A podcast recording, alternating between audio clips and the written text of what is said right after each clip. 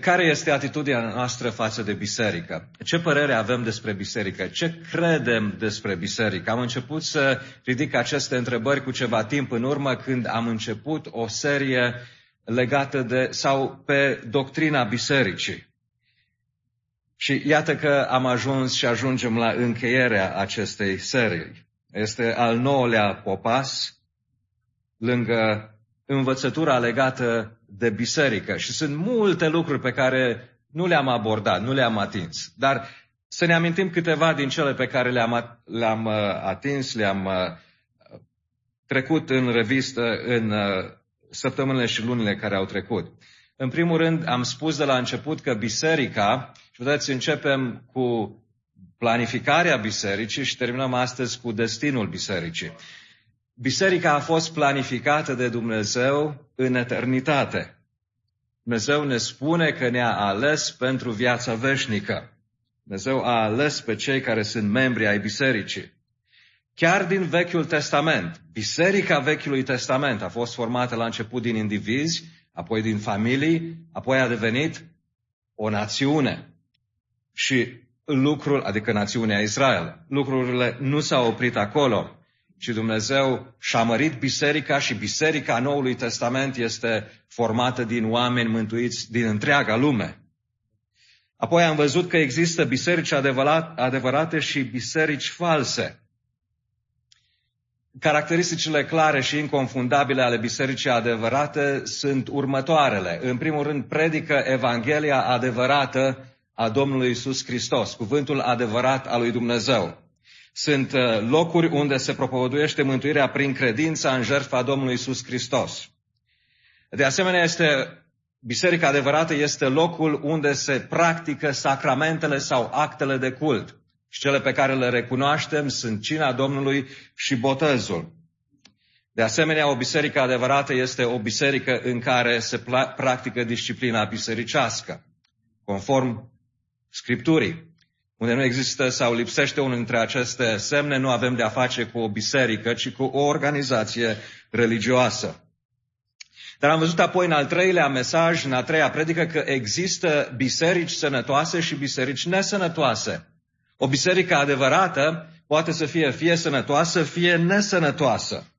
Și am văzut că multe biserici nesănătoase sunt afectate de legalism. Și anume, de o dorință de a impune fie sau a aduce o anumită confuzie, poate că nu este o dorință, poate că este o greșeală, dar se aduce confuzie în viețile credincioșilor când li se sugerează că trebuie să păzească legea Domnului pentru a fi mântuiți. Am spus și o spun cu uh, cea mai mare convingere. Cuvântul lui Dumnezeu ne poruncește să păzim legea Lui. Cred din toată inima în valoarea perpetuă a legii lui Dumnezeu, inclusiv cele 10 porunci și toată legea morală, subliniez, doar legea morală a Vechiului Testament. Pe deasupra avem toate poruncile din Noul Testament. Dar aceste lucruri nu sunt factori care au vreun rol în mântuirea noastră. Nu păzim poruncile ca să fim mântuiți, ci păzim poruncile pentru că am fost mântuiți. În bisericile uh, nesănătoase, legalismul domină. În bisericile sănătoase, Harul lui Dumnezeu este nu numai proclamat, dar este și trăit. Nu este suficient să spui că tu crezi în Harul lui Dumnezeu, dar nu ești în stare să arăți Har față de cei care îți greșesc. Nu? Și uh, viața bisericii trebuie să fie caracterizată de Har, uh, de, de Harul pe care îl arătăm unii altora. Apoi am văzut în al patrulea mesaj că Dumnezeu are un singur popor care este unit în biserică, și anume neamurile și Israel. Există o singură națiune creștină, un singur popor al lui Dumnezeu. A fost în trecut Israelul, dar a crescut. Și acum este Biserica Noului Testament. Să să fie Domnul pentru asta. Apoi, în al cincilea și al șaselea mesaj, ne-am ocupat de întrebarea cine conduce biserica. Și este o problemă foarte importantă. Și am văzut că, în primul rând, Domnul absolut și împăratul suveran al bisericii este Isus Hristos, Mântuitorul ei. După aceea, conducerea umană se manifestă prin prezbiteri, eh, care sunt numiți și episcopi sau păstori. dar chiar și biserica în general are un anumit rol pentru a lua anumite hotărâri care sunt importante pentru viața bisericii. Un alt lucru pe care l-am văzut apoi a fost uh, că Biserica Domnului Isus Hristos are o zi de odihnă, are o zi de închinare. Nu este o zi când uh, trebuie să facem ce dorim noi, ci este o zi în care trebuie să venim și să ne închinăm Domnului. Așa a stabilit El, El știe de ce este așa și El știe întotdeauna mai bine. Apoi, ultima dată am vorbit despre mijloacele obișnuite ale Harului și prin asta am vrut să spun un singur lucru. Și anume că toate binecuvântările care vin în viețile noastre, prima binecuvântare fiind binecuvântarea mântuirii, și apoi toate binecuvântările legate de creșterea noastră în credință, vin datorită Harului lui Dumnezeu, dar vin prin anumite mijloace obișnuite, nu prin lucrurile extraordinare. Și prin aia se mai întâmplă câteodată. Dar de obicei, prin mijloacele obișnuite ale Harului, suntem binecuvântați de Dumnezeu și suntem crescuți în credință. Nu prin lucruri spectaculoase, nu prin lucruri care izbesc privirea, ci prin acele lucruri constante pe care Duhul Sfânt le folosește să ne transforme, să ne facă așa cum vrea să ne facă. Și am amintit că acestea sunt, principalele sunt predicare, predicarea adevărată a cuvântului lui Dumnezeu și al doilea sunt uh, botezul și cina, adică sacramentele. De ce aceste lucruri? Pentru că toate aceste lucruri arată spre Domnul Isus Hristos. Predicarea Evangheliei, predicarea cuvântului trebuie să arate spre Domnul Isus Hristos. Dacă nu arată, nu este predicare biblică, nu este predicare nou testamentală. Cina și botezul din nou ne arată spre Domnul Isus Hristos și ce a făcut El pentru noi și în locul nostru. În afară de asta am amintit pe scurt data trecută că sunt și alte mijloace ale Harului, de exemplu rugăciunea, părtășia, poate să fie și cântarea. Și cu siguranță, cum am spus, pot să fie și alte lucruri legate de învățătura despre biserică, dar ne vom apropia de încheierea acestei serii și în această, după masă, în această seară, două lucruri. Misiunea și destinul bisericii. Misiunea și destinul bisericii. Misiunea bisericii este clară, iar destinul ei este unul glorios. Slăvit să fie Domnul pentru asta. În Matei 28 avem de a face cu misiunea bisericii.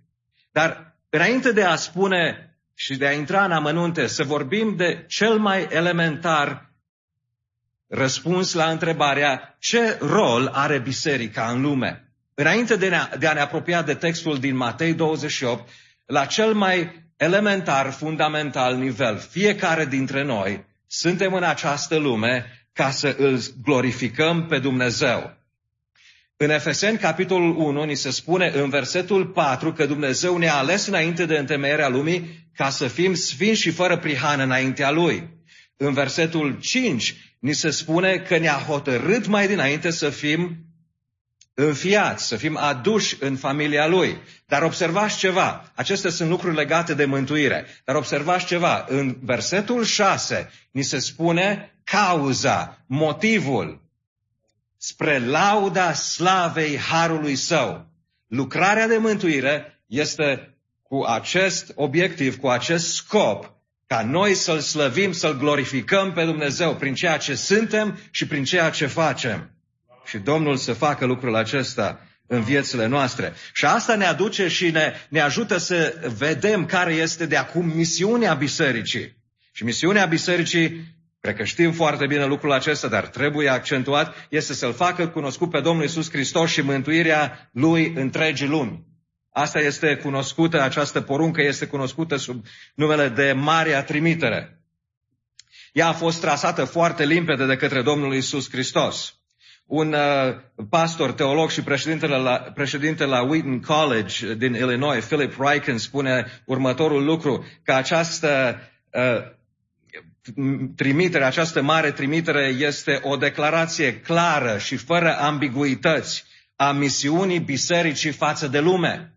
Biserica are un anumit, o anumită responsabilitate față de lume și aceasta este să-L facă cunoscut pe Domnul Isus Hristos. Textul din Matei 28 este foarte limpede. Versetul 19 spune, duceți-vă, faceți ucenici, botezați Aceasta are de a face cu inițierea în credință. Este vorba de venirea la credință. Trebuie proclamată Evanghelia. Trebuie împărtășită Evanghelia de la om la om și prin orice metodă. De ce? Ca să îndeplinim ceea ce ne poruncește Domnul Isus în versetul 19, dar mai departe, versetul 20 spune, învățați să păzească tot ceea ce v-am poruncit. Aici avem de a face cu maturizarea care se așteaptă din partea credincioșilor. Și avem mult de lucru, cred că pe fiecare din aceste două uh, paliere, să spunem. Există o singură poruncă aici. Nu putem să luăm jumătate, nu doar inițiere și nu numai maturizare. Există oameni care ne încurajează prin exemplul lor în această uh, lucrare. Ne-am bucurat și de mărturia fratelui Dima. Domnul să-l binecuvinteze și dorința lui și cei care faceți și ați făcut misiune în Mexic și uh, susținerea misiunilor în uh, mai multe locuri este un lucru foarte bun, un lucru pe care Domnul îl aprobă și îl dorește și îl vrea din partea noastră. Și vreau să vă spun că în urmă cu câteva luni, în, lum, în luna mai, a plecat la domnul Tim Keller. Tim Keller a fost uh, pastor și fondator al Bisericii Redeemer din Manhattan. Uh, de asemenea, a fost un autor de multe cărți creștine, uh, a fost împreună cu alții fondatorul Coaliției Evanghelice. A fost un om de excepție pe care unii l-au numit cât era încă un, în viață un C.S. Lewis al secolului 21. Serviciul memorial pentru Keller a avut loc în urmă cu câteva zile, cu vreo două săptămâni. Mormântarea cred că a fost privată cu ceva timp înainte. Dar aș vrea să observați cum acest om nu numai că și-a dedicat întreaga viață acestui scop de a face ucenici, de a învăța pe alții și a plantat uh, uh, biserici, nu numai acea biserică pe care a întemeiat-o în Manhattan, o biserică în care au venit a, mulți ani, mii și mii de atei și au auzit cuvântul lui Dumnezeu și au fost convertiți mulți dintre ei. Acum vreau să vă întreb, probabil că există mulți păstori care poate o mie dintre ei puși împreună au predicat la trei atei în toată viața lor. Iată, acest om a predicat la mii de atei.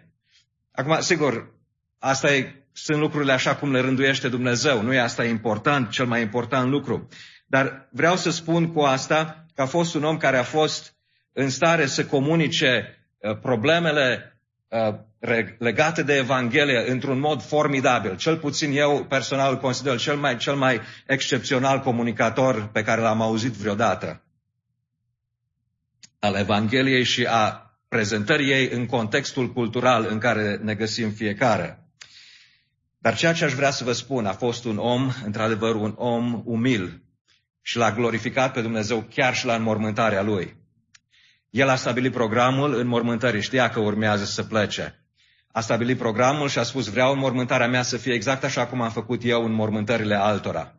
Iată acest om care a fost uh, văzut de mii și mii și zeci de mii și probabil sute de mii de oameni și care a scris multe cărți. La acest serviciu memorial, de fapt, n-a fost nicio poză cu el. N-a fost nicio înregistrare. Mărturiile personale n-au existat, au fost niște lucruri eh, mai mult de familie, a celor din familie. A ales cinci imnuri care să-L glorifice pe Hristos. Întregul serviciu memorial a fost pentru slava Domnului Isus Hristos.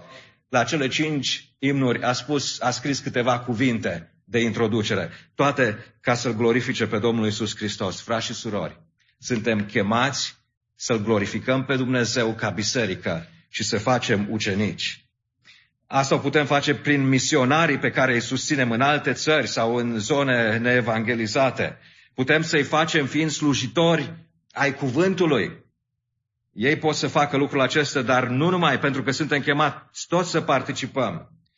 Cred că suntem ca biserică și ca biserici și biserică adevărată, universală și în general suntem eh, chemați ca în mod colectiv, nu neapărat doar individual, sau poate nu în primul rând individual, ci în mod colectiv, să ducem la bun sfârșit această mare trimitere? Cum reprezintă biserica noastră, comunitatea noastră, pe Domnul Isus Hristos și împărăția Lui? Aceasta este întrebarea.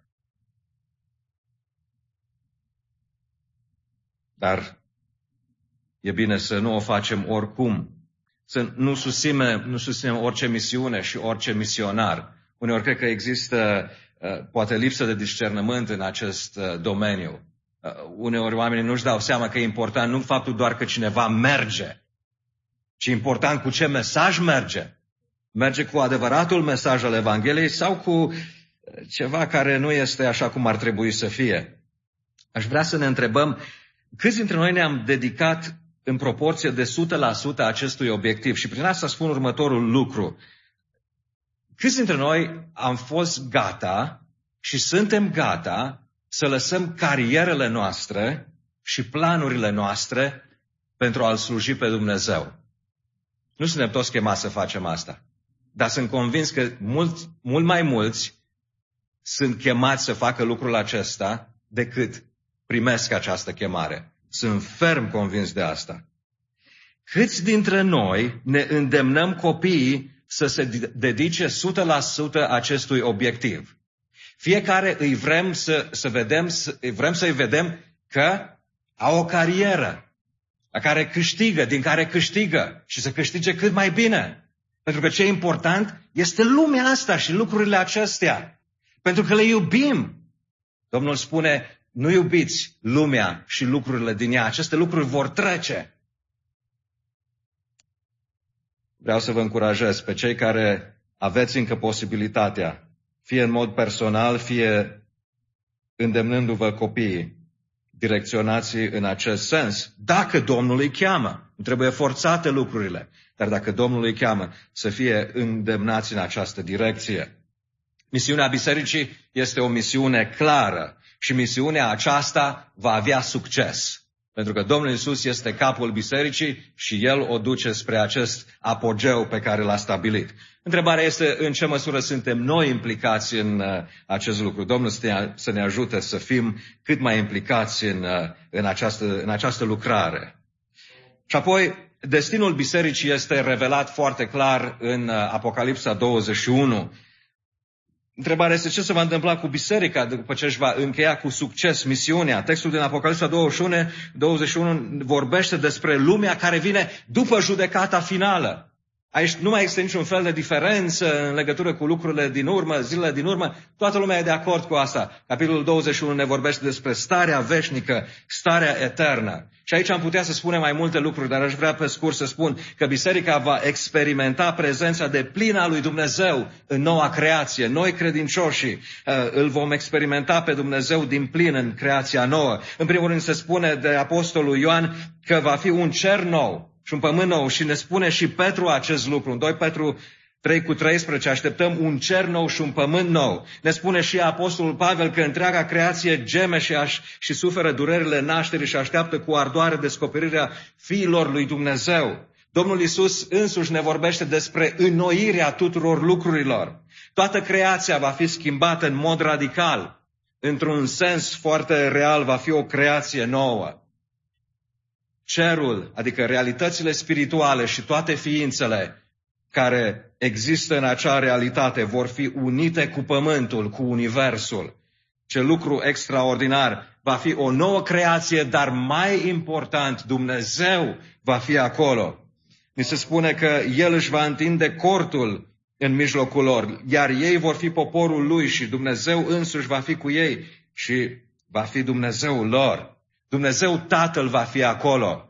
Mielul care a fost junghiat pentru noi va fi acolo, Dumnezeu Fiul și Dumnezeu Duhul Sfânt care ne-a chemat, care ne-a sigilat, care ne-a convins și care ne împuternicește să lucrăm pentru Domnul și să trăim pentru Domnul va fi acolo.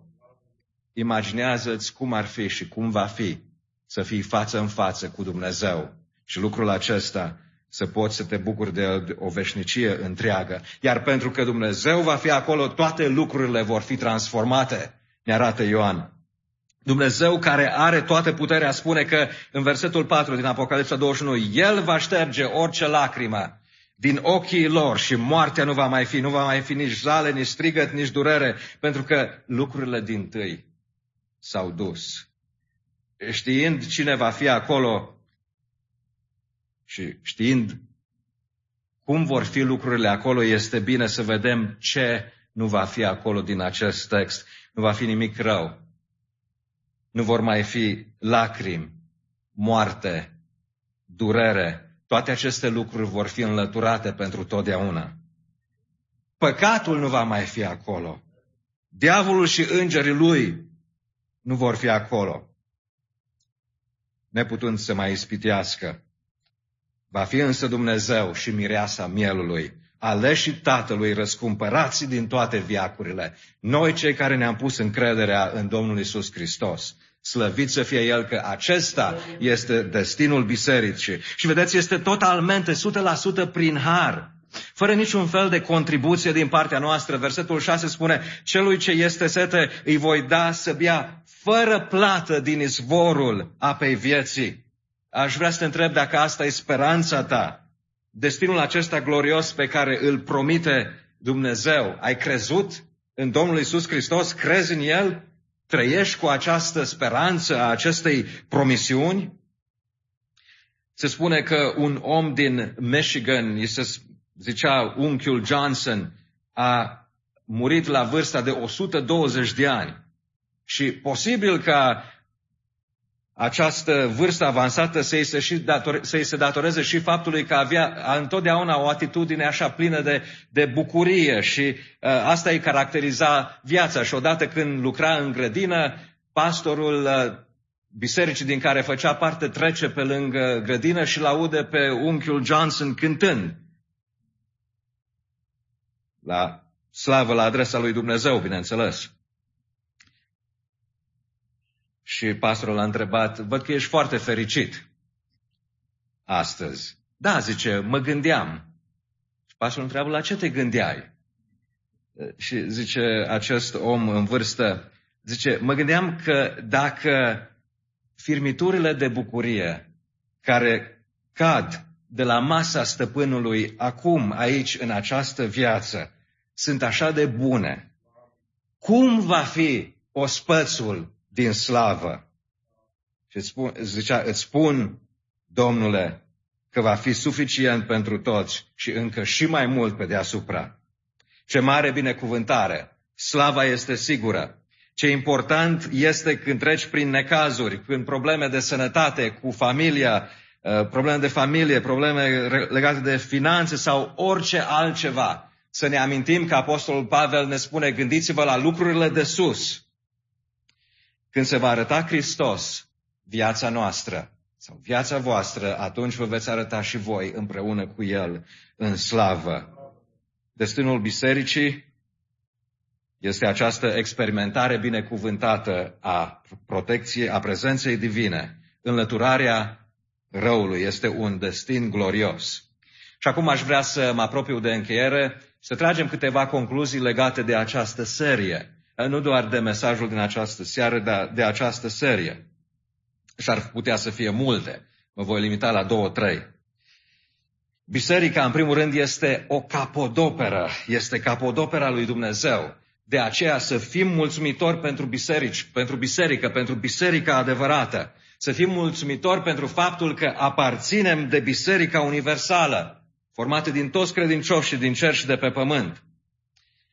Dar dacă suntem mulțumitori, lucrul acesta se va vedea din felul în care ne raportăm la biserica locală. Să fim mulțumitori în același timp, uh, pentru că biserica este o capodoperă pentru slujitori. Mi se spune în Efeseni, capitolul 4, versetele 7 la 16, ni se arată că slujitorii din biserică sunt darul lui Dumnezeu pentru biserică. Să ne rugăm pentru ei, pentru că sunt oameni, au probleme, fac greșeli. Și să nu credem că suntem noi chemați să luăm hotărârile pe care au fost ei chemați să le ia. Să fim în același timp mulțumitori pentru părtășie, pentru posibilitatea de a avea părtășie, să fim mulțumitori pentru frații și surorile din biserică. O altă concluzie importantă pe care trebuie să o tragem, și aici știu că lucrurile vor fi puțin mai uh, directe, este că nu toate bisericile sunt adevărate sau sănătoase și de aceea trebuie să avem discernământ. Deci trebuie să fim uh, oameni care nu ne ascundem după degete și nu încercăm să cocoloșim lucrurile. Aș vrea să vă dau câteva exemple de biserici false. În primul rând, Biserica Romano-Catolică este o biserică apostată. Apostat înseamnă și această caracterizare se aplică bisericilor care au fost odată biserici adevărate, dar au părăsit credința adevărată. Biserica a romano-catolică este o biserică care a, a, a anatemizat oficial învățătura despre îndreptățirea prin credință. O latură esențială a învățăturii despre mântuire. A făcut lucrul acesta cu mult timp în urmă și nu a retras această poziție oficială. Deci este o biserică apostată pentru că nu cunoaște mântuirea în afară de o, o grămadă de alte lucruri. Biserica ortodoxă este tot o biserică apostată. Doctrina mântuirii este dezastroasă în biserica ortodoxă. Și acum 1,3 miliarde în biserica romano-catolică. 260 de milioane în biserica ortodoxă. Oare să fie toți acești oameni pierduți? Datorită faptului că există un sâmbure de adevăr, rămân anumite învățături adevărate în aceste biserici, acolo pot să existe oameni mântuiți. Însă nu pot să-mi imaginez că un om care este mântuit acolo rămâne la nesfârșit în acea biserică. Există și acolo oameni mântuiți, dar cred că cifra și procentajul este extrem de mic. Există alte biserici false, cum ar fi bisericile liberale, aceste biserici susțin că Biblia nu este cuvântul lui Dumnezeu și evident pentru ei mântuirea înseamnă complet altceva. Are de a face cu îmbunătățirea societății, cu o evanghelie socială și cu lucruri care n-au nimic de a face cu, de fapt, ceea ce spune biseric, uh, cuvântul lui Dumnezeu despre mântuire. Există biserici care aparțin de New Apostolic Reformation, noua reformă apostolică. De exemplu, este vorba de Biserica Bethel din Redding, California, sau Biserica Hillsong din Australia și toate ramurile care aparțin acestor biserici. Ei spun, acești indivizi spun că apostolii și uh, profeții pe care îi au ei chipurile în biserică sunt la același nivel și chiar mai înalți, la un nivel mai înalt decât apostolii Domnului Isus Hristos. Iată, o blasfemie, o aberație și multe alte lucruri negative ies din aceste învățături. Uh, au cunoștință secrete, puterea de a învia morții și o grămadă de alte lucruri care nu sunt demne de crezare. Să nu uităm că imperiile lor de media produc muzică care este cântată în multe biserici evanghelice. De multe ori este muzică bună după un anumit standard, dar este folosită ca o breșă ca să introducă învățăturile predicatorilor falși și să introducă acești predicatori în fața oamenilor. Vreau să vă spun, cine nu cunoaște se poate uita la ei și poate să spună, a, aici e vorba de o biserică pentecostală sau carismatică. În niciun caz. Aceste grupări nu sunt, nu aparțin acestor uh, uh confesiuni. În uh, Anul 2006, Biserica Pentecostală Assemblies of God, adunările lui Dumnezeu, care este cea mai mare confesiune pentecostală din lume, a condamnat în mod oficial această mișcare a noii uh, NAR, noua mișcare, noua reformă apostolică. Acestea sunt lucruri foarte periculoase care sunt foarte aproape de foarte mulți dintre noi și de bisericile în care eventual am putea merge sau am putea ajunge. Există, în afară de această biserică și aceste genuri, acest gen de biserici, există secte religioase, biserici între ghilimele false, mormonii, martirii lui Jehova sau Bahai sau Biserica Unitariană. Sunt erezii peste erezii acolo, inclusiv așa cum este în fiecare din aceste locuri, doctrina mântuirii este o doctrină falsă, de care Pavel spune cine se atinge de această doctrină a salvării doar prin harul Domnului Isus Hristos să fie anatema. Mai sunt și alte categorii de biserici false, dar ne oprim aici. Este bine să ne păzim de influențele uh, acestor biserici, însă să nu-i privim ca dușmani. Sunt pierduți și merg spre pierzare. Domnul să aibă milă de ei și sunt un câmp de misiune pentru biserica adevărată din Statele Unite și din alte părți. Nu doar cei care sunt undeva departe au nevoie de misiune, ci chiar cei care sunt în aceste biserici false. Domnul să se îndură de ei. Iată, am putea să mai continuăm, dar mă opresc aici. Am ajuns la finalul acestei serii și fie ca Domnul să binecuvinteze cuvântul său în inimile noastre. Ce măreț este planul lui Dumnezeu, ce glorioasă este lucrarea lui și ce minunată este Biserica Domnului Isus Hristos. Ea este mireasa Domnului Isus Hristos. Ea este formată din oameni păcătoși, dar care au fost salvați, care au fost socotiți neprioniți și care sunt sfințiți prin Domnul Isus Hristos și prin puterea Duhului Sfânt. Domnul să ne ajute să prețuim biserica așa cum ne cere și ne îndeamnă cuvântul. Amin.